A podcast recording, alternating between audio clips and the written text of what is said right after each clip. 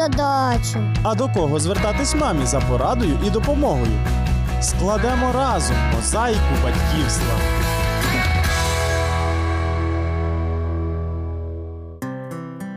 Це програма Мозаїка батьківства. Я Олена. Вітаю вас. Нарешті на дворі довгоочікувана весна. Пригріває сонечко, все навколо оживає. Сезон вірусних інфекцій здається позаду, і можна полегшено зітхнути. Проте і ця прекрасна пора для мами повна несподіванок. В оспівану поетами пору року серця хлопців і дівчат охоплюють нові почуття. Що, справді? До підлітків приходить закоханість, часто несподівано для них самих і для нас, батьків. Як мудро реагувати на почуття сучасних Ромео і Джульєт? Про це ми розпитали психолога Оксану Калетнік. Підлітковий вік це прекрасний вік, тому що саме в цей період відбувається перехід від дитячого віку до дорослого. І дитина якби доторкається до дорослого життя, вона привідкриває двері дорослого життя. Але цей період він складний є як для дитини, так і для батьків. У молодшому підлітковому віці з'являються симпатії до протилежної статі, але бояться їх проявити позитивно, щоб не бути висміяними однолітками.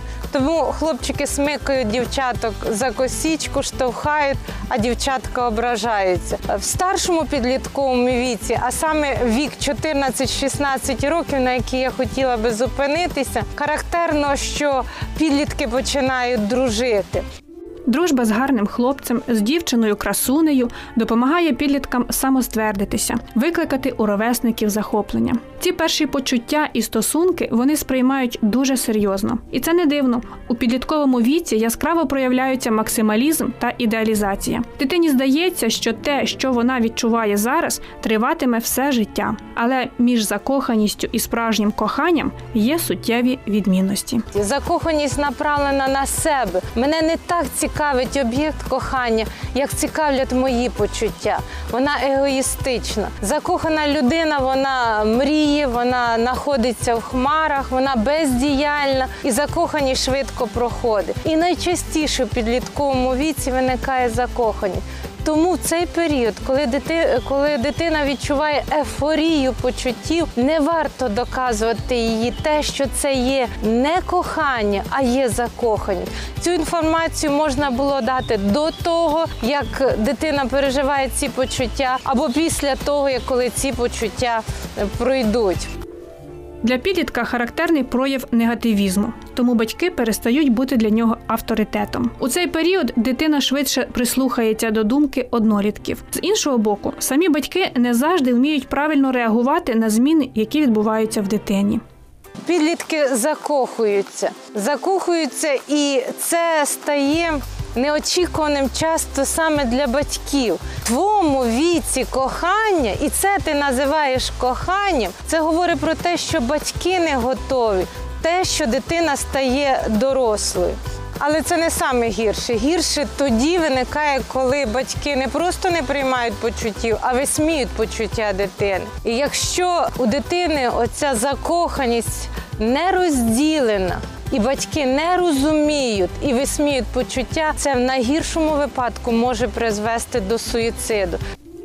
Якщо дитина не бажає говорити з вами про свої почуття, не наполягайте, не перебирайте її речей, не читайте переписки у соціальних мережах. Інакше ви викличете ще більшу відчуженість і недовіру до себе. Краще створіть умови для відвертої розмови. У момент закоханості підліток особливо гостро реагує на будь-які жарти та репліки батьків з приводу його почуттів. Критика і нотація будуть теж не на часі. Навіть якщо вам не подобається вибір вашого підлітка, не спішіть повідомляти його про це. Поцікавтеся, що сподобалося йому у цій людині, і прийміть його пояснення.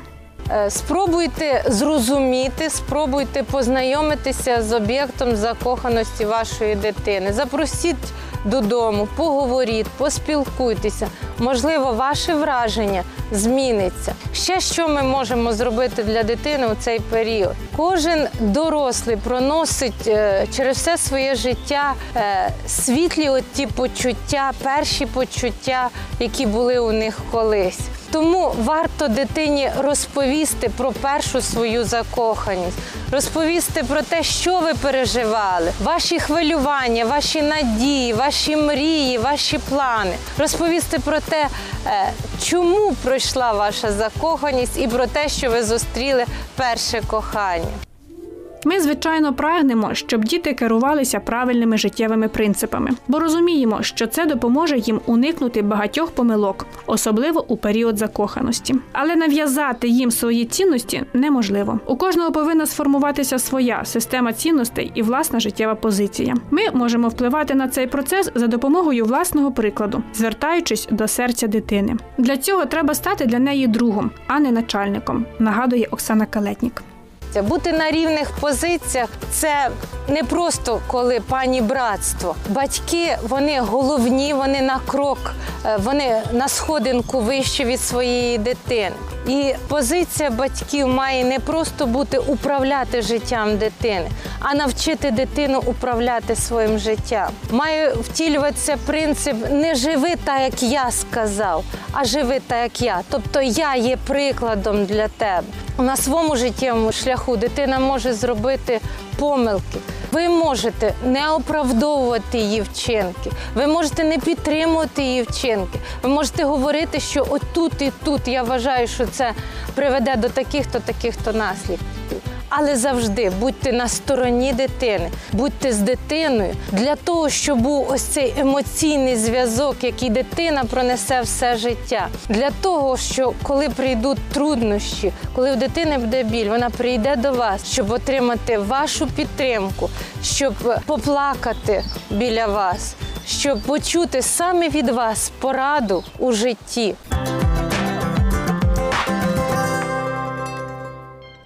Ви слухаєте програму Мозаїка батьківства, і ми продовжуємо. Зараз повторимо основні правила спілкування з дитиною, особливо коли вона підліткового віку. Під час розмови з дитиною не займайтеся паралельно іншими справами. Сядьте так, щоб ваші очі були на рівні очей дитини. Вислухайте дитину і не перебивайте, коли вона говорить. Словами, мімікою та жестами виражайте зацікавленість та доброзичливість. Робіть зауваження і вказуйте на помилку тільки після того, як згадаєте позитивну якість дитини. Розділяйте дитину і її вчинки, прощайте і висловлюйте своє прощення і прийняття.